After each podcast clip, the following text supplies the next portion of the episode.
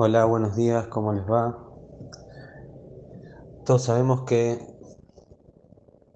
la semana que viene, el día domingo, si no viene la Beulá, vamos a tener el ayuno, el Ta'anit de Shimazar de Tamuz, del día 17 de Tamuz, el ayuno, y a partir de el día 17 de Tamuz empiezan las semanas que conocemos como Ben Ametzarim.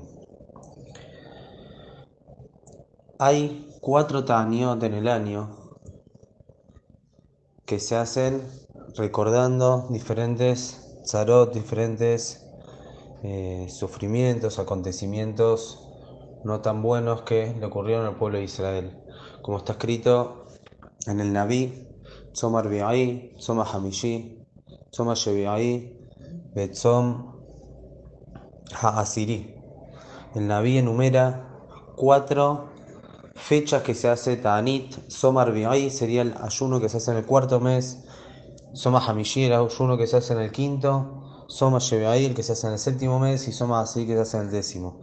Y ahí el Naví dice estos ayunos, cuando venga la Geulá, se van a convertir en días de regocijo y alegría, pero lamentablemente por ahora que estamos en el Galut son días de Ta'anit. Somar Bi'ai, el cuarto mes, es Tamuz, el mes que estamos ahora, y el día 17 de Tamuz tenemos el Ta'anit, tenemos el ayuno de Shiva Azar Betamuz.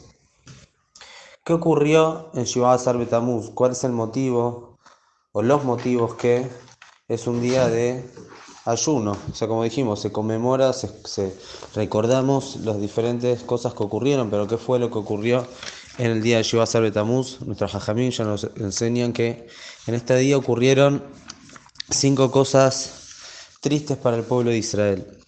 La primera ocurrió en el desierto. Sabemos todos que Moshe Rabbenu subió al Har Sinai el día 6 de Sivan y bajó con las Lujot el día 17 de Tamuz.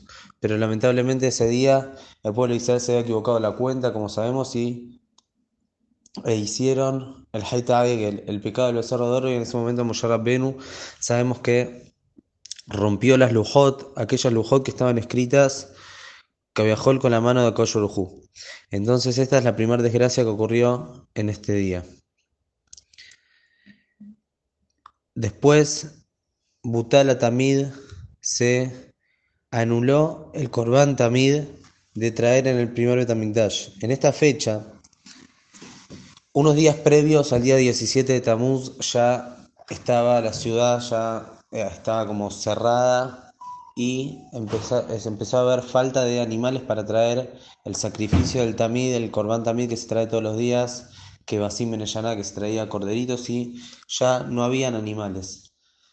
Cuando finalmente fue el día que no se pudo traer más corbán, el día 17 de Tamuz, ya no había más animales para traer. Entonces es otra desgracia que no se podía hacer el corbán tamid, no se podía hacer el corbán diario y esto ocurrió en el día 17 de Tamuz. Tercer cosa que ocurrió es Uke'ah El día del 17 de Tamuz, en la época del segundo Betamikdash, los Goim entraron al ciudad de Jerusalén para finalmente después destruir el Betamikdash. Entonces este, este día fue el día que entraron los Goim, entraron los romanos al al, a la ciudad para al final terminar destruyendo. Después otra cosa que ocurrió fue que había un rayá que llamaba Fostomos y este quemó un Sefer Torah y también fue puesto en este día un tzelem, una abodazara en el Ejal. En lugar tan kadosh como el Ejal se puso una abodazara. Estas son las cinco cosas que ocurrieron el día 17 de Tamuz. Como dije, una de las cosas fue que este día ir fue el día que se entró, entraron los Goim a la ciudad. Y este día 17 de Tamuz fue en el segundo Betamikdash. Pero el primer Betamikdash, el día que entraron a la ciudad, fue el día 9, el 9 de Tamuz, es decir, unos días antes. Y nos dice Jajamín que lo que no ponemos dos días de Tanit, el día 9, el día 17, es para no, digamos, no molestar y que no sea demasiado difícil. Hacer ayuno el día 9 de Tamuz y es el día 17 sería demasiado, por eso lo dejaron el día 17, ya que nosotros estamos en el Galut post la destrucción del segundo Betamigdash, entonces es más duro para nosotros la, destrucción del segundo Betamigdash, es por eso que recordamos el día 17 de Tamuz como el día que entraron los Goim a Jerusalén, porque es lo que provocó el Galut este que estamos ahora. Por estas cinco cuestiones es que se fijó que el día 17 de Tamuz es un día de Ta'anit.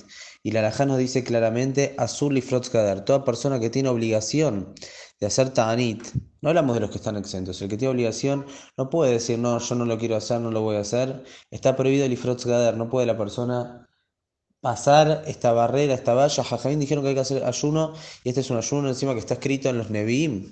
Entonces la persona no puede sola decir, no, yo no lo quiero hacer.